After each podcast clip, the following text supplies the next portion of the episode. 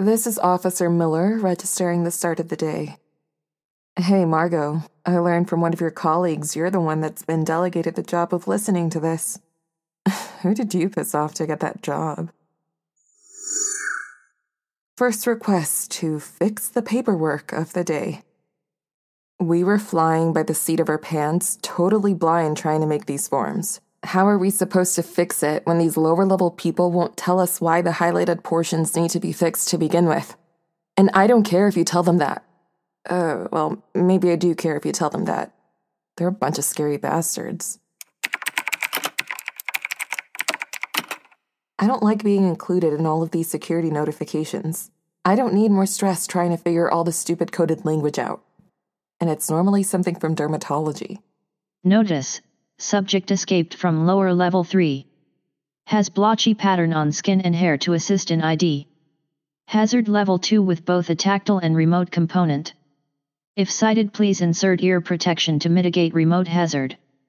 Use electrical incapacitation methods and call Lab 3D for pickup. We've been getting these notices with no species specified, which isn't helpful. Am I looking for a bald guinea pig or a mangy dog or what? Although visible skin. Great. More redos for the security checks. Hang on. Hello? Is this security? Yes, it's Miller again. Well, if you don't want all the calls, you shouldn't have decided to be in charge of our office. I did submit those forms, and you said there would be a response within 48 hours a week ago. Hence the calls. Also, you need to clarify this new category of security check you're making us use. I don't care if it's the same system you've always used downstairs. That doesn't make it intuitive or user friendly. So I can send you all the issues that have been flagged by your program so you can fix it. Well, that's what I was told. I'll forward you the email now. That's a handbrake turn subject change. Yes, I've seen the security notice. No, and I didn't know that. Is he a researcher or. Wait, what do you mean? Hang on. well, that was enlightening. I'm still confused why the sleep medication trial has a pigmentation component and would need restraint. But more pressing for me is that while the construction is going apace, I had a complaint about materials requisitions. Obtaining things outside the city is expensive and difficult, but there's an insistence on it even when there are synthetic alternatives. And I had to get clearance for a carpenter and a stonemason. For a concrete edifice, there's a weird number of small time specialized craftsmen. Some of them have jobs I've never even heard of. But hey, not my money. Maybe some study showed it would increase employee efficiency by 0.5% or something. I don't know. Like when they put real plants in the break room and expected us to take care of them, but we weren't told. Warning do not leave your offices. Danger of falling debris on all levels. Structural damage is being resolved at this moment. I didn't bring dinner.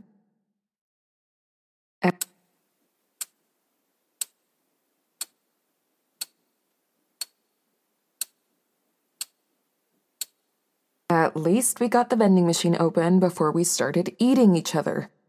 Who knew that you could be so grateful for those dinky boxes of raisins? At least I have enough office goodwill to get some beef jerky, even if it was that weird barbecue flavor that Fred from the night shift tried once and thought was so rank he put a sign on the machine warning people not to try it. As hungry as I was, he was absolutely right. Margot, I think they shut down communication. I tried to message the night shift to wait to come in until this was all cleared up, and it hasn't even been labeled as delivered yet. Eric from lower level security came up to explain that there wasn't a risk of infection. As long as we keep the office closed up, it's. it's.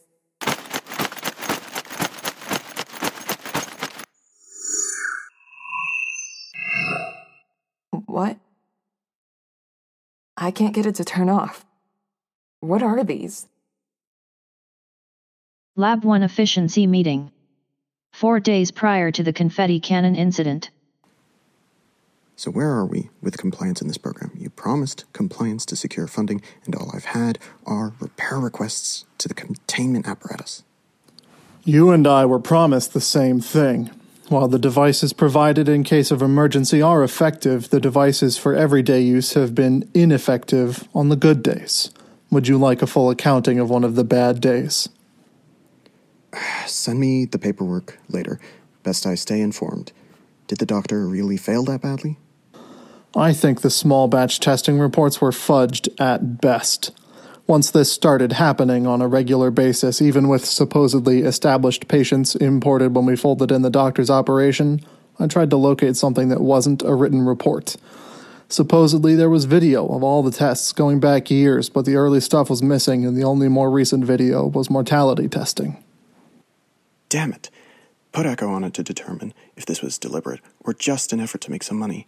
I dearly hope he is just stupid enough for the latter, because if it's the former, he didn't do this alone.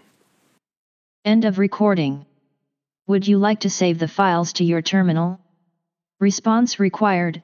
W. Uh, yes. Confirmation of receipt from the outpost.